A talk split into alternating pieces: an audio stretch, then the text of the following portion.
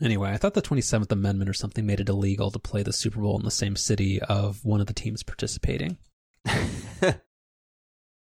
Happened two years in a row now. See, here's the thing. I wait. We'll circle back to that. I picked a high enough number of amendments thinking that there was no 27th Amendment, but there was. Hmm. The 27th Amendment to the United States Constitution prohibits any law that increases or decreases the salary of members of Congress from taking effect until the next election of House of Representatives had occurred. Was there really a worry that Congress just they would suddenly be a swell of bipartisan bipartisanship and they'd be like, "Fuck it, let's get paid"? That's an actual amendment. Wait, the 27th Amendment was repealed. No, no, sorry, the amendment was not ratified. Mm. Wait, so is there a 27th Amendment or not? Anyway, this was a dumb joke about football that didn't really go anywhere, but you know what? People people got to be in on, on the sausage making, so it's fine. We're not cutting that. Nope. Anyway, so like the the bigger news related to the football stuff. So um this weekend, did you see the whole um the the Pepsi marketing thing?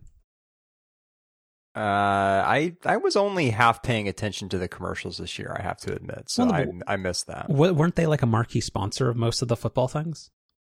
I feel like they frequently are the headline sponsor for the halftime show. Yeah. I don't know if they were this year though. I feel like the Pepsi halftime show is a phrase I've heard before. Yeah, so that's not exactly what I'm talking about. I'm talking about the bigger um, Pepsi deal. So, uh, 18 years ago, do you remember this? This this is gonna be a blast from the past.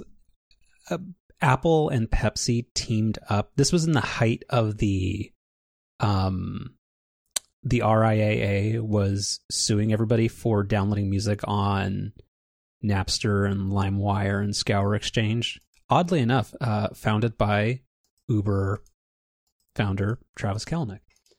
But yeah, they they partnered to give away 100 million free songs on iTunes, and you had to redeem codes that were under the cap of Pepsi 20 ounce plastic bottles. Do you remember this at all? No, I don't think so. So I sent you a link to the archive.org capture of um, the free song giveaway. This was this was back in March of 2004, but I believe this was a Super Bowl tie-in. And there's also a link that you can drop into the show notes that is a um, so Pepsi's Super Bowl ad in 2004 was who's the band? It was so I don't I forget the original band, but it's it's Green Day's version of "I Fought the Law." Um, it's a bunch of kids that were actually sued by the RIAA, and they were then the, the whole premise is that I'm going to keep downloading music for free, but it's because Pepsi and Apple Apple gave me some sweet discount codes for free 99 cent tracks. It's very bad, but the reason I bring this up is that Apple's come a really a really long way from having to partner with the also ran of the cola wars and having to give away 99 cent songs that were included with sugary beverages. I don't know, like 15 years is a long time. Huh. Yeah. That's that's hmm. And the the That's an interesting point. The weirder part is that after uh, after everything all shook out, only about 5 million of the songs were actually claimed, which is it's fine. But 5 of 5 of a 100 million? Yeah. I, I guess people dislike Pepsi that much. well, is it is because that's always been the like it's kind of like the like uh, why don't they make the uh, the entire airplane out of the black box? Like it's it's the stupid comedy joke where um like you go to a restaurant and then they say you ask for a coke and then they say dejectedly is Pepsi okay? Like 'cause nobody actually ever wants Pepsi. right? Like I mean we I think we both I I swore off sodas in God, when I was like like second year of college, when I just I, I learned what sugar does to your body, and I think you also have entirely excised sodas from your life, right? Basically, at the exact same time of life, after having access to essentially unlimited soda as part of the freshman dining plan, and oh yeah, realizing after that year that soda needed to um, be eliminated. yeah. One of the things, and this is this is didn't know I was going to go here, but uh, freshman year. Wait, where where where did you stay? What what what was your by proximity your closest dining commons? Uh, the the DLG. the- Yeah, the, so the classic. So the thing with that one is, and this this is going to be relevant to nobody other than people who went to uh, the best UC, uh, UC Santa Barbara in the Mhm. late two thousands. Uh, they had a thing, and this is this is more of a young man's game or a young person's game. I can't I can't eat this late anymore. I mean, I can, but it's worse for my body. But they had a thing called late night, They sure did. which was very good because you can get yourself like kind of some like low grade like ballpark food. Like it was it was all very much like lunch food. I mean, you, you could get French fries. What what more do you need to know? You totally could, and they also had. Um, I, I was famous uh, in my very, very, very small niche at, at UCSB uh, for making a very, very good knockoff chicken sandwich uh, that was based off of what you could get at uh, the De La Guerra Dining Commons late night. Is that so? Have I never told you this? no, please well, no, we'll, continue. well, no, we'll, we'll move on because again, I'm, we're, we're supposed to be talking about Pepsi, but are we? I, I this is gonna be a very very short and uh, messy episode because I'm not very prepared and not a lot happened. So, but yeah, uh, late night was cool, but eating late is bad for you. And also, the New York the New York Times and a bunch of competing like competing publications, they like the New York Times has that well section that always has like these clickbaity articles that are like, oh, is it better to exercise uh, early in the day or late in the day? Apparently, I do everything wrong and you should never eat after like six o'clock, and exercising at night is also a fool's errand. So I, I don't even know anymore. Yeah, not not to like put you on blast or anything. What'd I do? But you you do sometimes work out exceptionally late. Like you, Well- you go for runs very very late in the evening. Yeah, Like sometimes I'm getting notifications You gotta that, that. you've completed a Mute workout, that. and it, like while I'm going to bed. Well, but that's because so I. all right, well, we'll we'll turn this into because I uh, can't afford therapy the normal way. We. uh, spoiler: That's what the show has been for eight years. Um, Yikes! I assume I'm it goes both ways. I'm sorry. I'm kidding. It. Uh, Uh, mistakes have been made. No, I'm I'm I'm, I'm, absolutely kidding. Um, yeah, I, I I can't get up early. Like I can get up early for things, but I if the choice is a nice cozy warm bed and going for a run like at six forty a.m., like I'm just never gonna do it. hmm Whereas getting like a second wind and kind of like the shame of a day almost being entirely over and then thinking, well, I've got like two hours to make this count.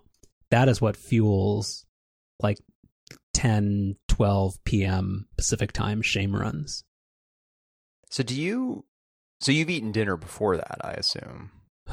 it's complicated. Oh man. No, like because because also because but that's the problem. Do you remember that episode of The Office? Again, I promised that this was not going to be a good episode, or it was not going to be a, a well constructed episode. Do you remember the episode of The Office where for some reason like they're doing a fun run or something, Yeah. but then uh, Mhm. Michael gets the incorrect idea of what carbo loading is, and he just eats like a ton of like fettuccine I- as like while I- running. I do. I do remember that. Yeah.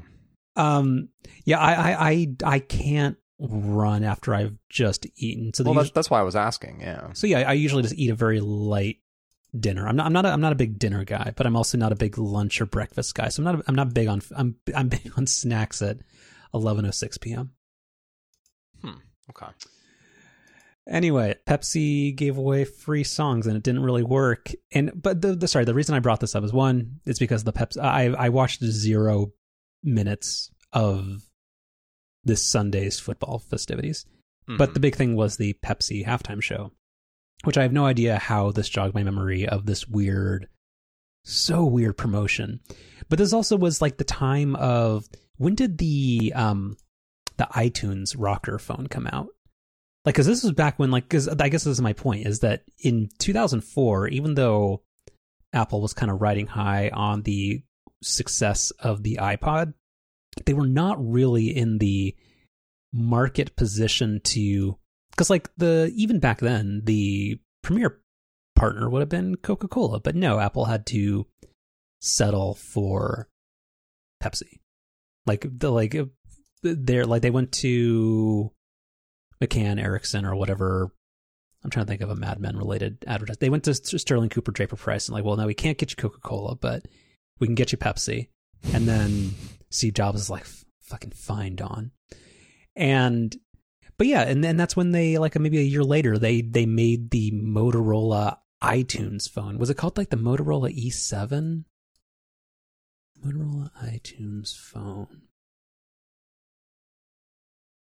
It was the it was the ROKR E1, and it had like the jankiest version of iTunes running on it. It was it was really bad.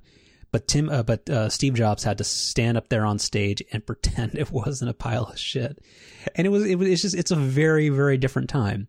And now, this this is the through line, is that we're in a position where Apple is just so greedy and powerful that they're trying to extract 27% from very kind uh, Danish people. I'm trying to. Rem- I had the ROKR, and I'm trying to remember if no, you had the SLVR, didn't you? Did I have the, was it the SLVR that the I had? ROKR was the one that looked like kind of like a Nokia phone. So if you just Google R O K R E one. Oh, you're, yeah, you're you're right because I yeah that, that's right. I had the the non flip version of the RAZR. Yeah, yeah. I think it was called right. the sl- uh, SLVR E7. Was Mhm. maybe what you had. Yeah, that's that sounds about right. Yeah. Anyway, Apple's in a very different position, and Mhm. uh, success has uh, made them do a lot of dumb things. so maybe things will come crashing down soon, or I don't know. We'll see.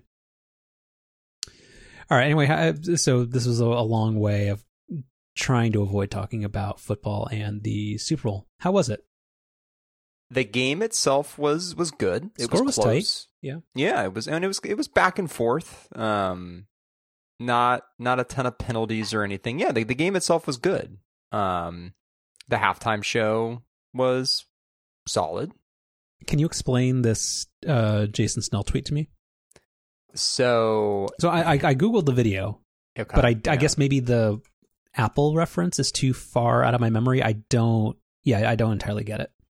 So they, being Apple, as part of their um, video presentations the last couple of years, have been using this quite elaborate um, home set whenever they've been demoing any kind of home kit or home pod related stuff. And the halftime show this year, the set was basically like kind of a big house that that looked strikingly similar to that Apple home set, where it's like you're looking at the side of a house where like Oh, the like- front wall's been removed. Yeah, where you, okay, I, I remember now. Okay, And I thought Yeah, that was pretty good. I thought that was pretty good. that's very niche niche comedy, but good job, Jason. Um, my biggest takeaway from the Super Bowl, at least on the the advertising side, was um, there were a lot of EV ads, and I actually had this thought about halfway through after a number of these ads had run, where I was just thinking like, how many of the cars that have been referenced so far can you actually buy or even have a chance of buying in like the semi near future and i So actually give- thought about doing some homework and and actually digging into it and come prepared for the show and you But- thought better of it. well um, i just happened to stumble across the verge did exactly the article that i would have wanted to put together if i had the the time to do the research Well- because Who who who were the advertisers? So uh, there was um, GM. Is it was it Ma- There- Malcolm Gladwell again? Uh, I don't think so. No. Okay. There was BMW. There was uh, Polestar. Did you get that out on the daily as well today? God, I've been advertising hard on the daily lately. We'll we'll we'll, we'll get back to that. But yeah, um, oh, I feel like I'm I'm missing somebody here. Um, I I can't recall if maybe like Hyundai and or Kia did ads too. I don't think Hyundai or like because a lot of the um the Japanese and Korean automakers they're like t- Toyota is very very very resistant to going full EV, and they're, they're almost on all entirely hybrids. Do, does Kia even make any EVs? They- well, no, they, they, do- make yeah. the, so, so both so the so the Hon- so real time follow up Hyundai and Kia were two of the advertisers. See, there there were so many of them, I like lost track. And so the the Hyundai is the Ioniq Five, and the Kia is the creatively named EV6. oh, and they have a knockoff Sony Aibo. Oh, that's Um, cute. But yeah, so we'll we'll link to this Verge article, but it, it sort of proves out what I was thinking while seeing these ads, which is like you you can't buy any of these cars, and and you're not going to be able to for some time. Which you know, I've I've been on this beat for a long time, which is these car manufacturers need to actually start shipping EVs before they you know start advertising on the Super Bowl. And the the Polestar ad in particular is is quite egregious because it's it's it's it basically making fun of all other car manufacturers, and it's like, well, yeah, but but but and including like okay. Tesla, and it's like, but yeah, but they're actually like shipping cars. So yeah, so let, let, let's zoom out a little bit. So they they keep advertising on the daily, and and they they um updated their ad copy, which I assume mirrors what was in the Super Bowl ad. I think so it's to- very similar. Yeah. So today I got uh, on the daily there were three ads for Polestar, which again is Volvo's. Um, they took the name that they used to have for their performance oriented cars, and they now call that just its own separate EV brand. But their whole thing was no greenwashing, no um, no Dieselgate. So they they're going after VW and Audi uh, something about we're not out to colonize Mars. So that was very specifically an Elon Musk Tesla, thing. But also, Volvo slash Polestar only has one, they they have two EV models. One of which they own the Polestar one. They only made like two thousand of them, so that doesn't even count. And the Polestar two is basically a mediocre lux- uh, mid-sized luxury sedan, and it's not even a good car and they aren't moving those in volume yet. So that how is that? the- That does seem like an entire like a waste of money. Where I, I get with GM was Ford an advertiser this year. uh, I yeah, I think I think they were on there too. I mean, because like the the Ford what's what's the the F one fifty Lightning needs no advertising whatsoever because a lot of people like um, Americans love their trucks and Tesla doesn't offer one, so therefore like the F one fifty is it because I I don't really know what Rivian is is what their status is, but yeah, like GM kind of makes sense. Kia, like I'm watching this ad, this this Robo Dog's pretty darn cute. I do kind of think it's weird that every like I used to think my car looked weird, or like it, like I thought it was like kind of a unique choice, but apparently like every car now looks like that now, where it's kind of like this. It's supposed to be like a coupish crossover SUV. Like the EV6 looks exactly like the Mustang Mach E, which looks like every other crossover these days. I don't know, but like, is this? They there has to be a reason that this branding exercise makes sense at this time because chip shortage or not, why?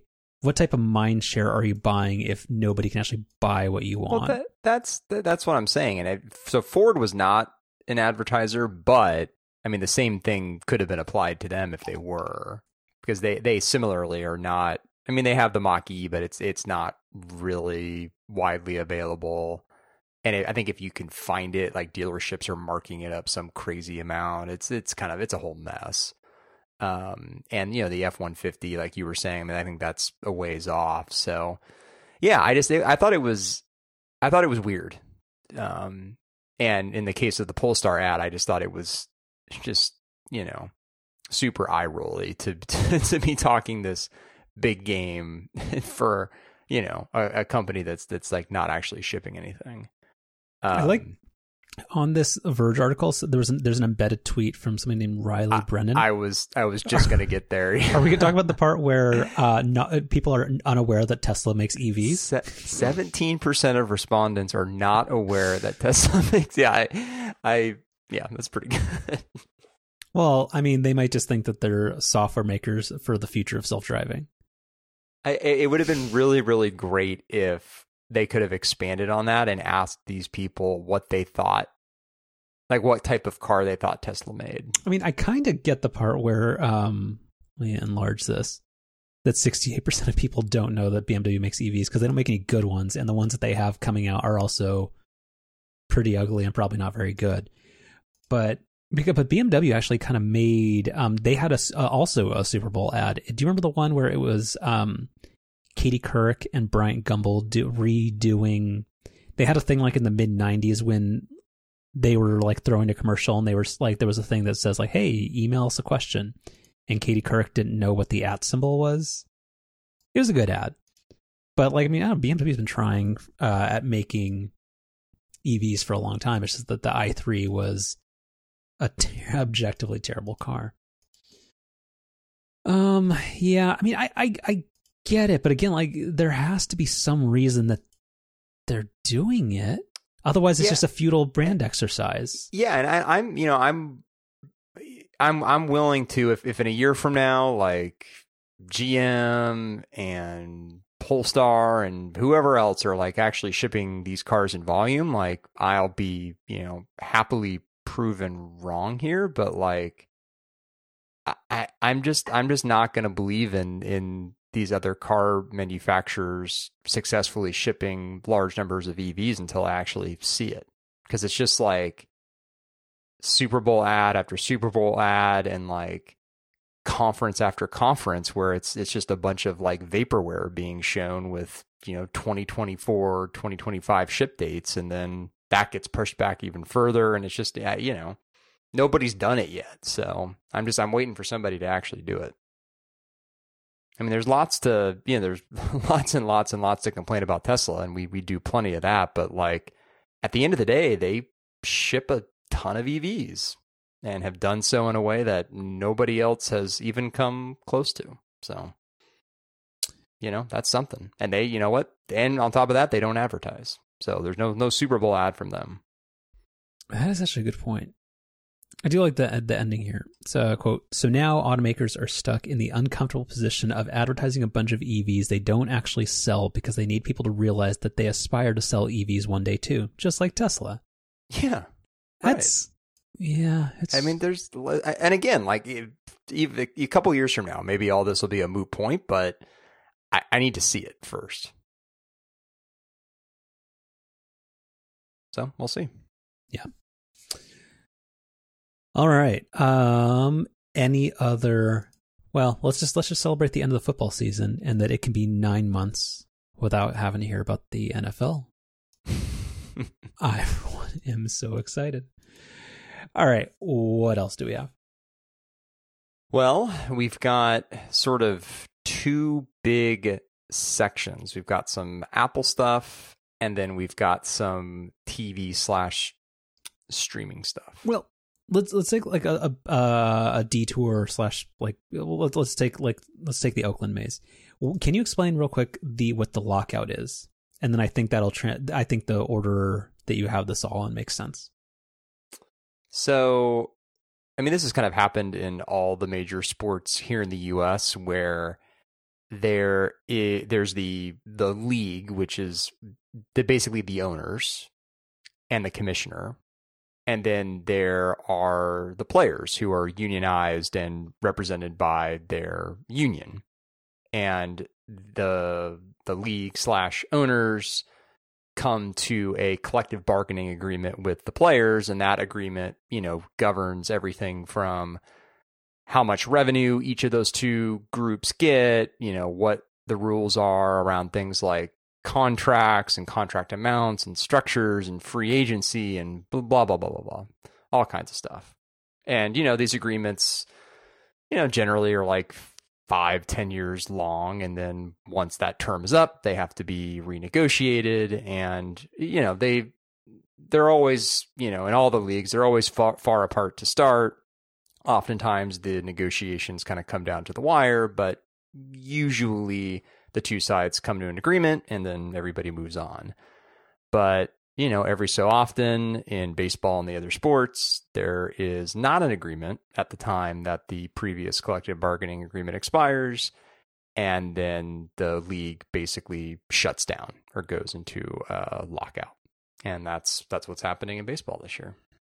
Is a lockout exclusively a baseball phrase?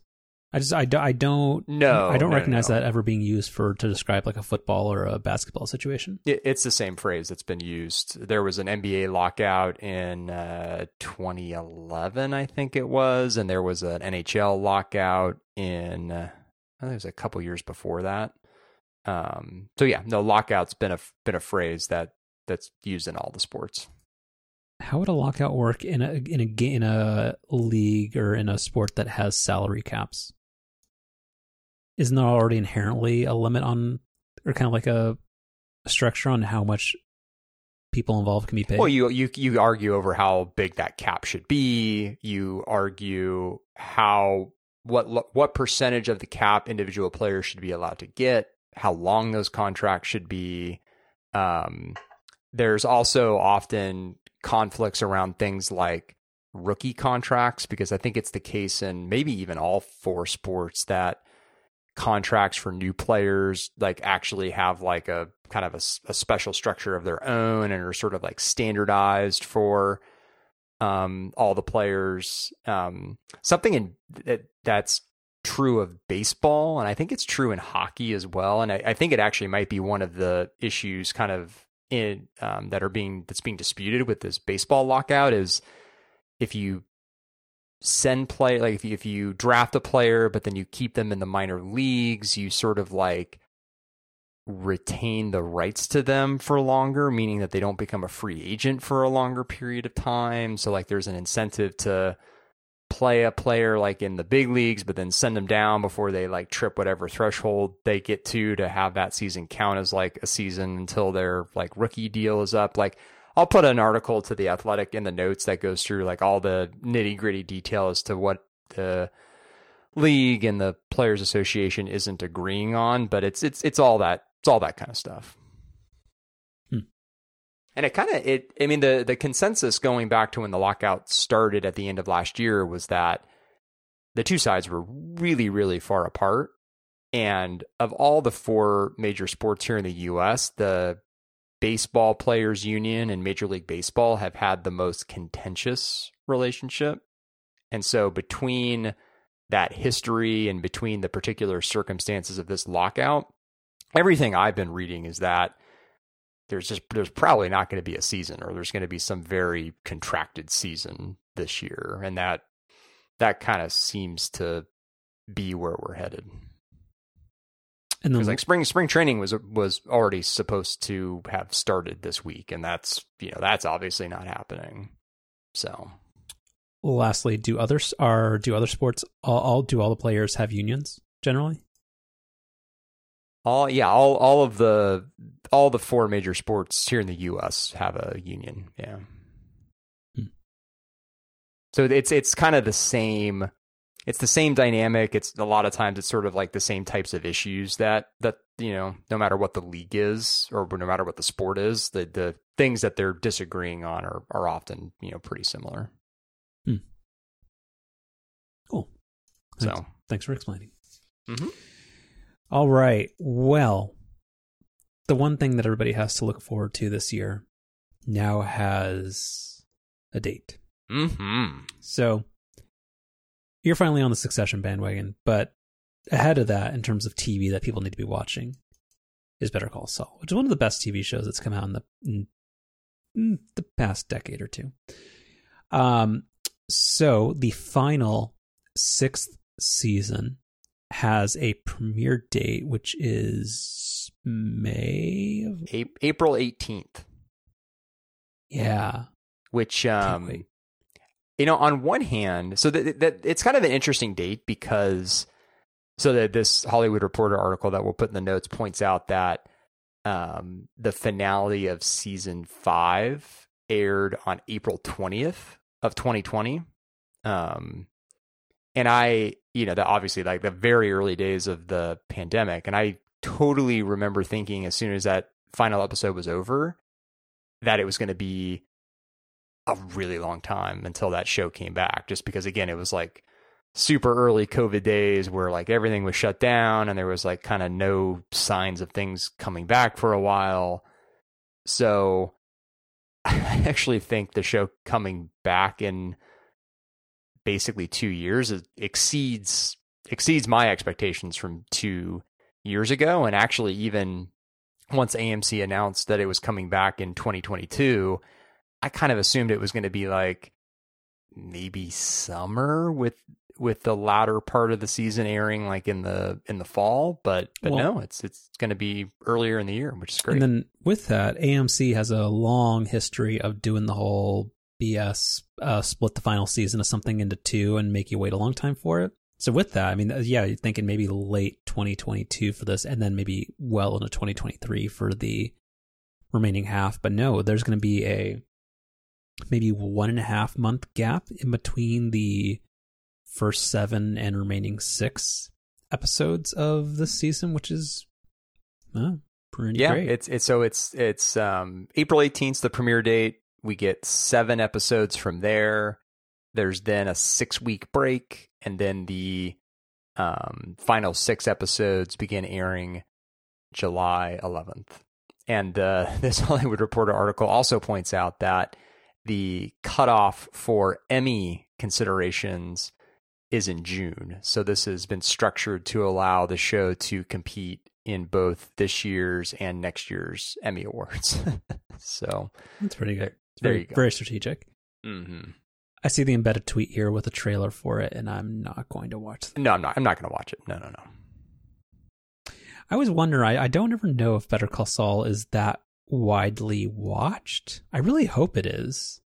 But I, you know, I, I, I get the sense that it's very critically acclaimed and is very beloved by those who watch it. Like I, I think even with Breaking Bad, I don't necessarily think the audience numbers on that were like were necessarily all that big compared to a lot of TV. I think but up until the last season. It was actually pretty modestly watched. It was definitely paled in comparison to Mad Men. But I think that final season was kind of when it, it would just win win nuts.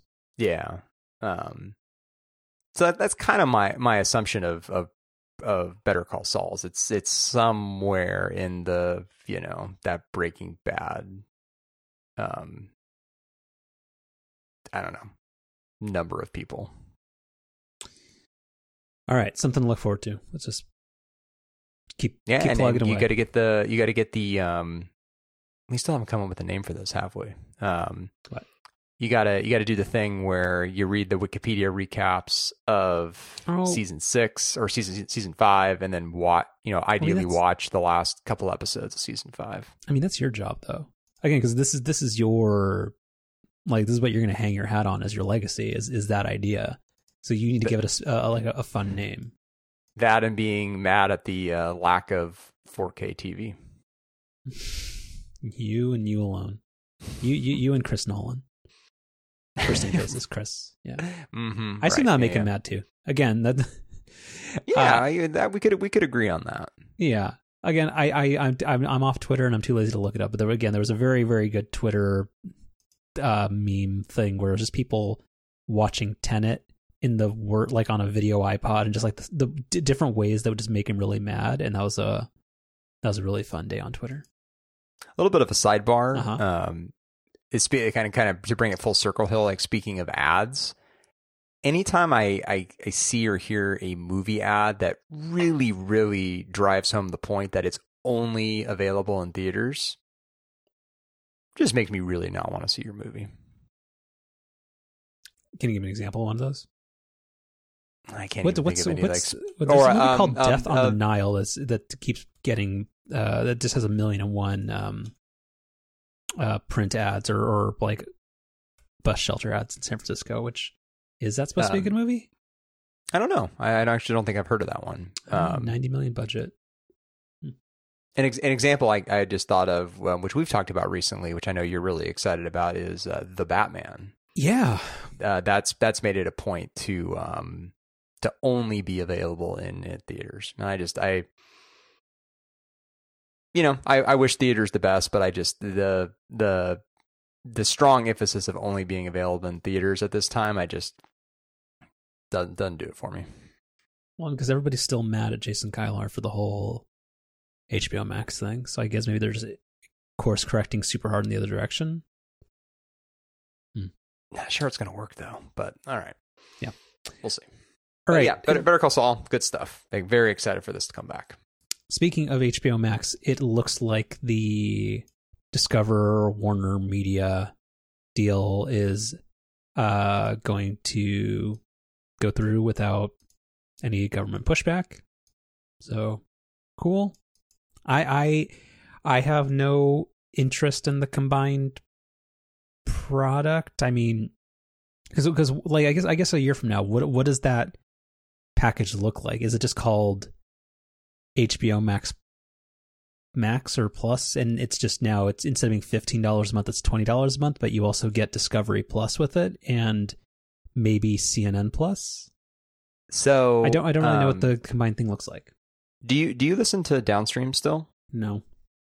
So there, okay. So I'm not repeating something you've heard there. Um, there was a really, really good discussion about this on a recent episode, and basically the the the crux of the conversation was that this deal was announced at a time where HBO Max was really struggling to get off the ground. Like, remember, it really had kind of a messy launch where it was like supposed to have that big Friends reunion thing, and then that got pushed because of COVID.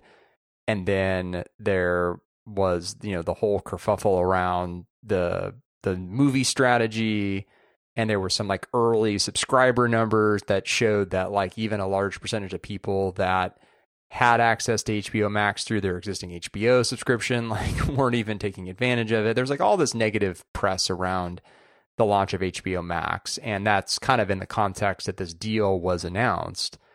But in the you know year or so since then, by all accounts, HBO Max is actually doing really well and is is turned into like kind of a, a really well liked service. I mean, isn't it basically in the US like a solid number two against Netflix? Yeah, exactly. So, you know, like I think when the deal was announced a year ago, it was sort of assumed that this would all become kind of like one big, you know, mega subscription. And now it's kind of like, do you actually not sort of mess with a good thing that's going with with HBO Max and do you keep that its own thing and then Discovery Plus its own thing and and try to do kind of a Disney Plus Hulu thing? Um it'll be interesting to see what that ends up looking like. Cuz they're both I mean they're they're they're both good services. I mean, I, yeah, as, as, as, yeah, I, I I think so. I I just I, I'm I'm very disconnected from this, but I just don't feel like uh, Discovery Plus is being like a strictly lifestyle brand OTT product is just I, like there's just and I know I'm just speaking like very very self-centeredly, but like there there's just nothing in there for me, and I feel like a lot of people would kind of feel the same way, where kind of in the whole Disney Plus thing where you kind of had like they had their whole thing of like we have our five content brand pillars like that makes sense but like I, I feel like there's a, a large amount of people for for whom Discovery Plus does nothing for them but if I mean, all of a sudden given given the sheer popularity of Food Network and HGTV I I think you're looking at it well, I guess very, very narrowly through kind of your own preference. But like Discovery Plus total subscribers. Come on, Google. There's no way they have 20 million. They have 18 million. Yeah. That's a lot. Yeah. Well, I mean, yeah, of course. It's? Chip, Chip and JoJo. I to be honest, I think America's kind of they've maybe moved past Fixer Up a little bit. I I don't think so. Huh. Eh, okay, but but I I guess like I feel like it would. That's the thing about Netflix. It's like it's it's everything plus the kitchen sink, where like you just have there's something for everybody, and like that feels like most of the part of the consolidation strategy and synergy is that if HBO Max, like, because they probably don't want to dilute, even though HBO Max was already a strong or a weak dilution of what HBO the core product was. Like just adding folding in yet another reason to make that a vital subscription seems to make more sense. I just I just don't maybe get the point of whatever cost savings are gained by having everything under the same umbrella if they're still distinct products. So hmm. I'm gonna I'll, I'll send you a a screenshot, and this, this is just from the Discovery Plus homepage, so anybody could look this up. I mean, sure, there's some stuff on here to kind of chuckle out, like No- nobody- I, no- I don't know what the Dodo is or some of this other stuff, but like, I mean, HGTV, Food Network, TLC, Discovery, History Channel, like that. That's a pretty damn broad, appealing set of content. Not really though. I mean, just, well, but uh, I mean, not to you. But no, no, but, like, but but I like but TLC has nothing other than 90 Day Fiance. Like the the Learning Channel is not a thing anymore. Like it's it's now yet another reality TV outlet. So sure, you get your Lifetime Christmas movies, Discovery Plus originals. That doesn't get to count for anything yet. See, I feel I feel like your view here is like how I view CBS. Where like they don't they have like basically all the like top most shows. watched shows in America, and I I look at it and I'm like, there's how does how is that possible? There's nothing here. Well, because it's I don't. I- I'm gonna make it so you don't have to edit this out. But it, okay, so but yeah, see, that's a very astute observation. But but I'm But- but- self aware of my my narrow view. I'm, No, I'm no, no, trying to but- get you to open up that Discovery Plus isn't for you. But no, no, but I, I get it. But what I'm saying is that it's it, uh, uh, Fu- HGTV and Food Network. Like I feel like all those things have value, but distinct value to get you to type in your credit card info as its own thing. I, I guess even though it's way more successful than I thought it was, I do think the it having one third the subscribers of HBO Max actually sounds about right. So therefore, if they were a combined product, that makes more sense. Like, like it, it's just it's just a nice to have. It's the same thing about the cable bundle, where a lot. I, I mean, I guess I'm, I'm wrong, but most people would not want to sign up for just HGTV on its own, but it does have value in the cable bundle as a whole. Hmm. Oh.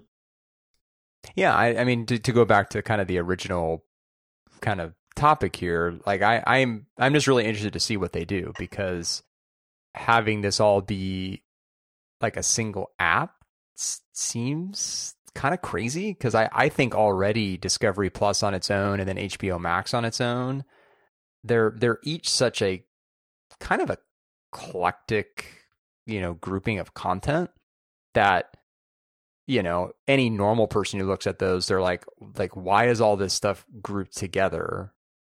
And it's like oh well it's it's it's content that's all owned by you know the same big media conglomerate but like nobody knows who owns what but that that really is kind of the only thing tying them together I mean, I think everybody knows all the media properties that their friendly AT and T MSO owns. I think I think everybody knows that.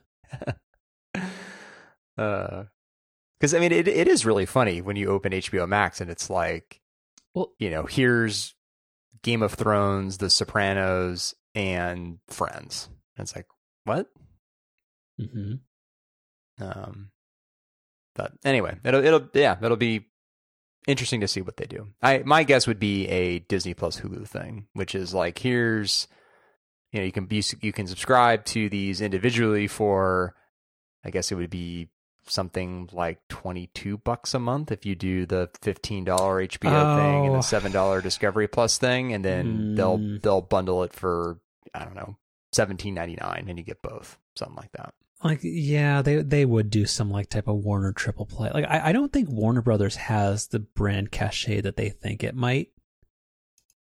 But yeah, but uh, like uh, some type of like Warner trio or bundle where they that kind of makes sense. Seems like that's what they'll do at least for now, but probably over the long run, you could see them trying to just make some some big mega service, kind of in the way that It sounds like most people think that Discovery or um, Disney Plus and Hulu are eventually just going to become kind of one thing, which is already the case in a lot of international territories. So yeah, we'll see. Yeah. Um, all right, and then to round this out, what judging the Super Bowl as a whole, did you did the influx of were there as many sports betting and crypto ads as people suggested there would be? Or how how how, how did the ad load how did the ad load strike you? Well, I mean the the number of ads was kind of like the same it always was, but um yeah, I mean a lot a lot of crypto ads. Holy cow. A lot. Which I mean that that's a whole other that's a whole other thing that's a lot more unco- a lot more complicated to unpack than the EV stuff was. Mm-hmm. I mean, I you know, in my humble opinion, advertising investing in cryptocurrency to a massive wide audience without much in the way of warnings or regulations seems not great to me, but again, that's that that's a whole whole other thing. Mm-hmm. Topic for a rainy week.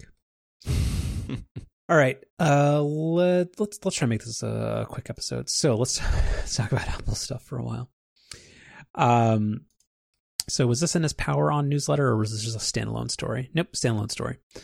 So there is li- very extremely likely uh, to be a Apple Spring event that will basically guaranteed per Mark Gurman have a third generation iPhone SE and a fifth generation iPad Air, likely with an M1 processor and um, uh, mid-band 5G support on the cellular side. And the rest, the rest of it's kind of been up in the air for a while, and people have been speculating, kind of like, "Oh, is that enough to sustain an entire event?" And people didn't really know. But with this story, um, wait, actually, is is this the right story I'm looking at? I think in the in the oh, in the tweet, tweet he, he, links to an, a, like a an- week old story. Yeah.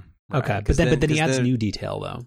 Well, there because there's been some additional reporting by Mac Rumors and others that there's been some regulatory filings for a handful of new Macs. Because that, you know, as you just outlined, that's sort of like the piece of the event that Gurman and others don't really seem to quite have a good grip on. Like it seems like there's going to be some kind of new Mac or Macs, but nobody quite knows what that's going to be. Which Yeah, so- u- usually, like when you go back and look at this stuff, usually the products that have had some kind of major you know revamp or redesign that that's the stuff that's tended to leak over the years and it's it's the stuff that largely looks the same that has just had internal components upgraded. That's the stuff that that a lot of times actually does manage to make it through largely unleaked. And so that's what makes me think that the most likely thing we're going to see is is an M1 Pro Mac Mini. That's going to be basically in the same case that the um the high-end Intel config currently is in that comes in like this, you know, the space gray color. I think I think that's probably what we're going to get in this event. Yeah. So what, what's allegedly on the table is a refresh Mac Mini, a MacBook Pro that is not the MacBook Air and is not the like Notchbook Pro, and also there's the rumblings of you got like uh, the iMac Pro that I'm very very excited about, uh, an M2 based 24 inch iMac. Like like are are there substan because the the first M2 based product is supposed to be a more substantial redesign to the MacBook Air. Is that is Yeah, I that don't- rumored for this event, or is that going to be more of a summer or fall thing? I I don't. I don't, Gurman's reporting is the M2 stuff is coming later in the year, and the idea that like the the smaller iMac would be the first device to get the M2 above something like a, a MacBook Air. Like I I don't think that's right at, at all. So I I think the odds of us seeing any kind of M2 Mac at this event is is very very small. I would think in order of likelihood, I, I would put that M1 Pro Mac Mini at the top. Behind that, I would put the lower end um, MacBook Pro that still has the the touch bar and it, know, basically is still like the Intel design. I could see them allowing an M1 Pro config in that. So that I think that's another possibility at this event, which again kind of holds the same principle that I just described, which is the reason there's not a lot of clear rumors is because it's just an internal upgrade to kind of an existing product and that stuff tends to kind of slide through. Um and then behind that, I think maybe like, you know, the iMac Pro and some of the other stuff that's been rumored. But I, I think the iMac Pro and all the M2 stuff is going to be later, like kind of maybe a WWDC thing. Damn. And I think, and I think also the other thing to think about too is that I would imagine that Apple's going to get through upgrading the whole line before they start talking about the M2. So if I had to guess, I would say that there's going to be the iMac Pro and even an announcement of the Mac Pro, maybe if it does even if it doesn't ship for a while. I think the announcements of those things and, and actually shipping the iMac Pro is going to happen before we get things like the rumored um, revamp um, MacBook Air with the M2. Hmm. I think it'd be weird to start talking about M2 products when the entire product lineup hasn't even gotten onto Apple Silicon. So, yeah, well, with the caveat of the Mac Pro, which is a much more complicated product to move to that architecture anyway. But like, yeah, that that kind of makes sense. Yeah, so I, I think that I think this event is going to be iPhone SE, iPad Air, and then an upgraded Mac Mini with the M1 Pro.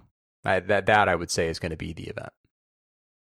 And then it's we're going to get all the same takes afterwards that I think we also got in the spring event last year, which is like, did that really need to be an event? It was pretty minor. Like we're we'll get all that stuff. But that's that's kind of that's been Apple for a little while now. Like the spring events are a little smaller, and you know whatever. Maybe maybe we'll get another purple iPhone or something like that. Mm. Still kind of crazy. They included that in the spring event. I think it was, was I think it was last year, and then didn't even continue that color in the in the new iPhones six months later. Pretty good. Yeah. Yeah, there used to be more of a thing in, in the past where like they would all like the iPhone. I remember buying the iPhone four twice because I really wanted the white one, like they they would do a thing where they would re-release the same product like six months later. I I don't know if it was just to juice sales or what what the thing was, but yeah, the whole like hey let's add purple down the road or like I think with the iPhone eight they did the product red ones like six months later. Yeah, weird times. I think they'll also probably fill out this event um, talking about some of the the iOS 15.4 stuff. So I, I could see them highlighting the you know, like the face ID improvements, maybe doing a little um, tap to pay demo thing. Like I, I think that that kind of stuff could round out the event. Um, mm-hmm. Or it could be like the wasn't it the spring event last year where they actually spent the first ten minutes talking about Apple Music and we got the like Apple Music Siri only plan. And oh God, I so forgot that. They could do, you know, that that's that like the spring event is is sort of like the more minor hardware announcements and then some kind of maybe wacky new colors and or services. So I think that's kind of that's we'll probably get something like that again this year.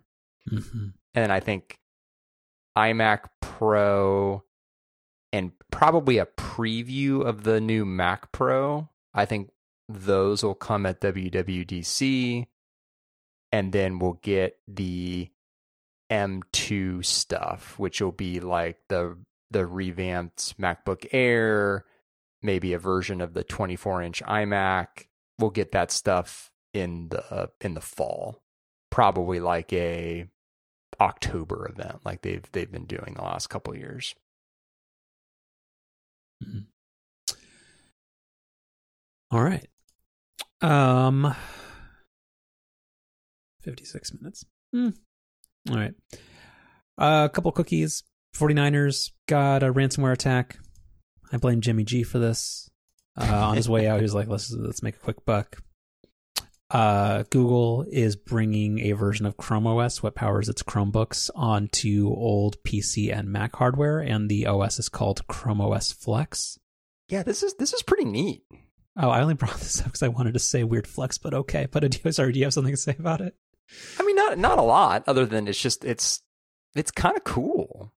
Um, kind of, because Chrome OS is super like like I've never I haven't used a Chromebook for much uh like an extended period of time, but it it's basically just Chrome and then like links to Google Google Docs or G Suite, right?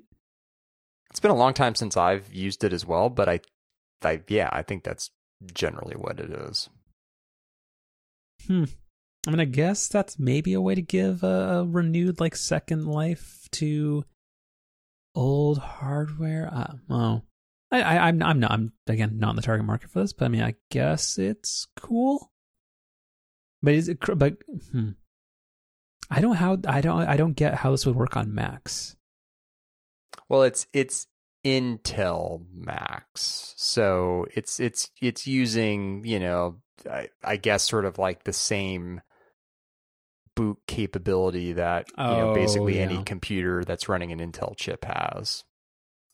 Because yeah, that kind of that kind of surprised me at first too. But when you get into the fine print, it's it's basically like any Intel, or I guess it'd be any sort of like what is it x86 or whatever the like Mhm. architecture is computer from like the last 10 years that's kind of like what'll run this thing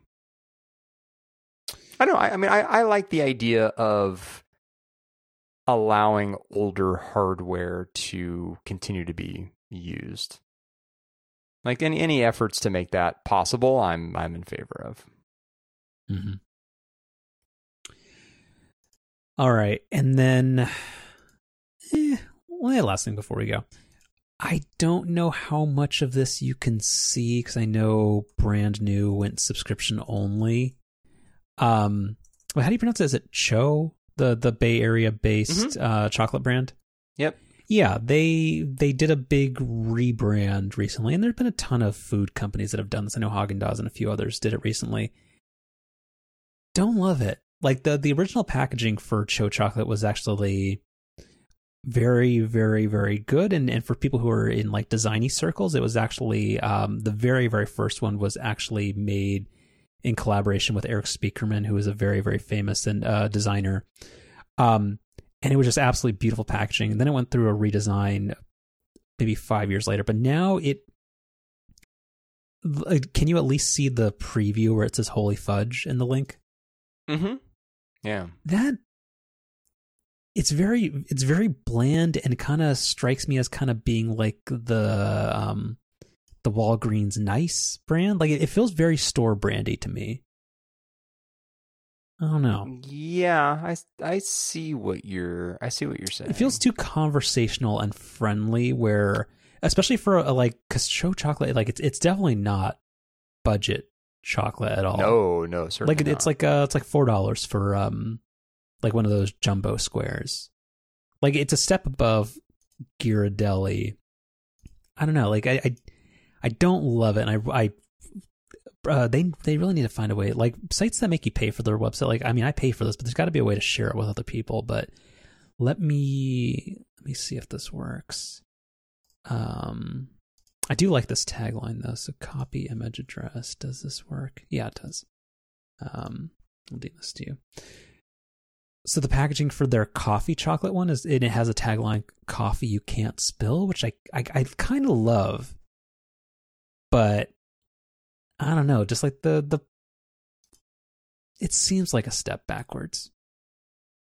Hmm. Yeah, and then this this must be this must be quite new because I've seen TCHO chocolate recently and it was still in I guess what is now the old packaging.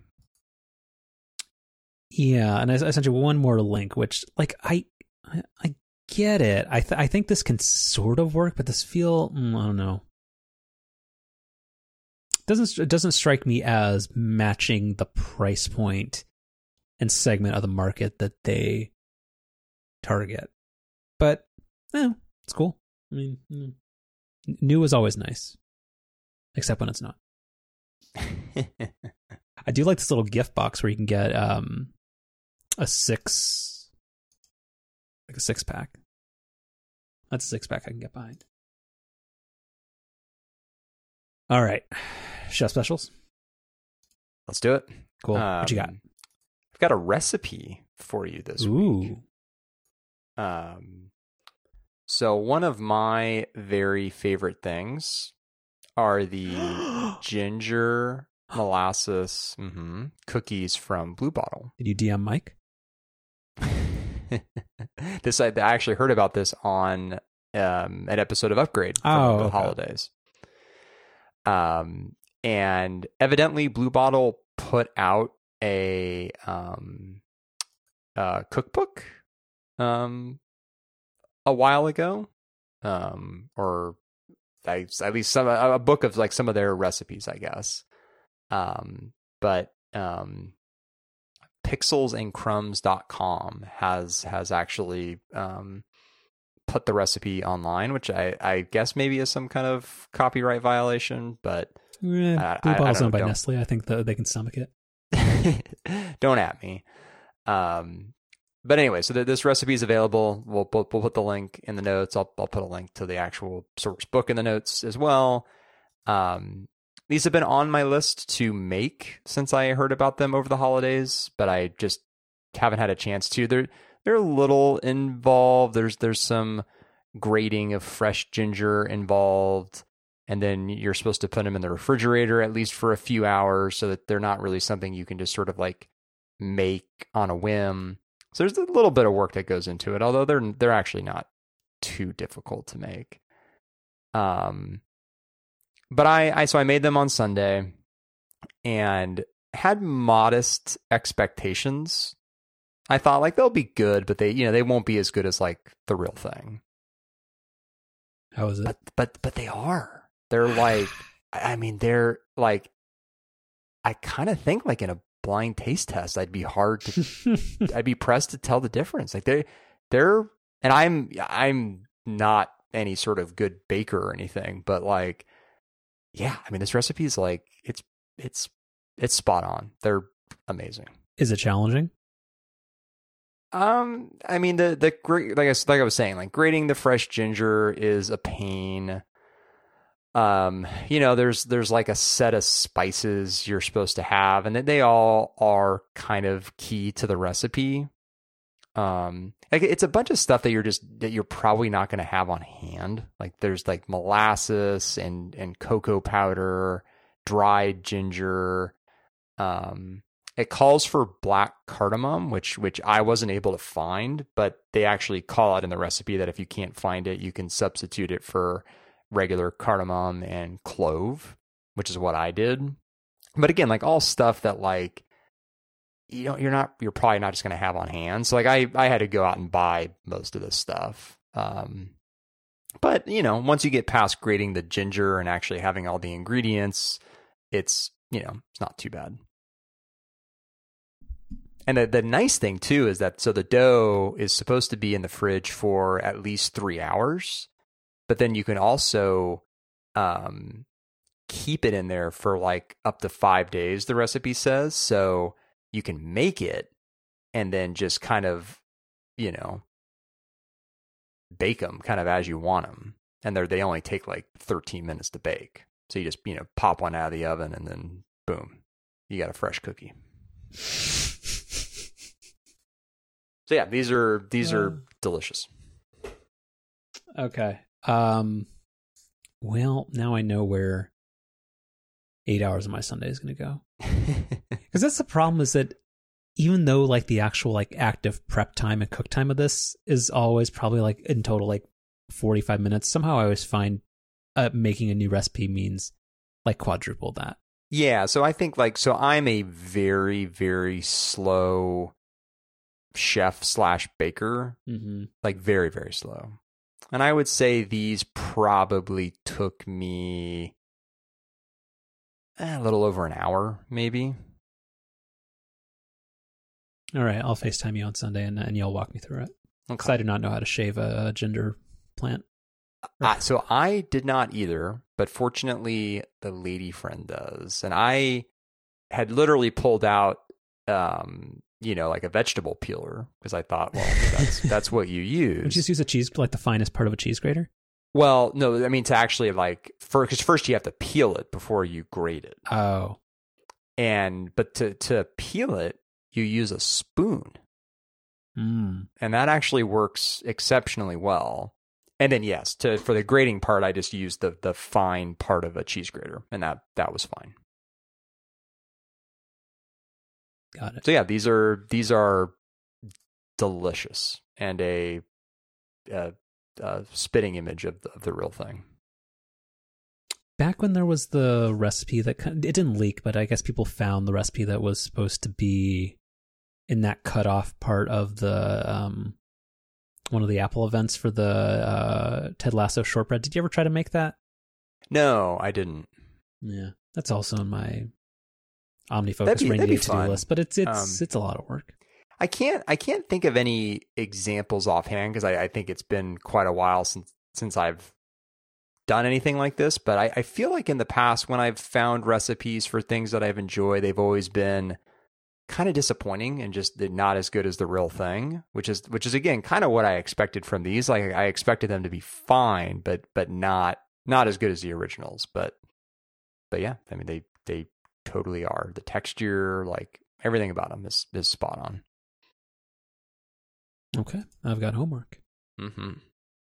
And also, I have no chef special, so people people people can save all the money that they're ba- that they're getting from mine and go buy the ingredients for yours. Yeah, some of those some of those spices are expensive.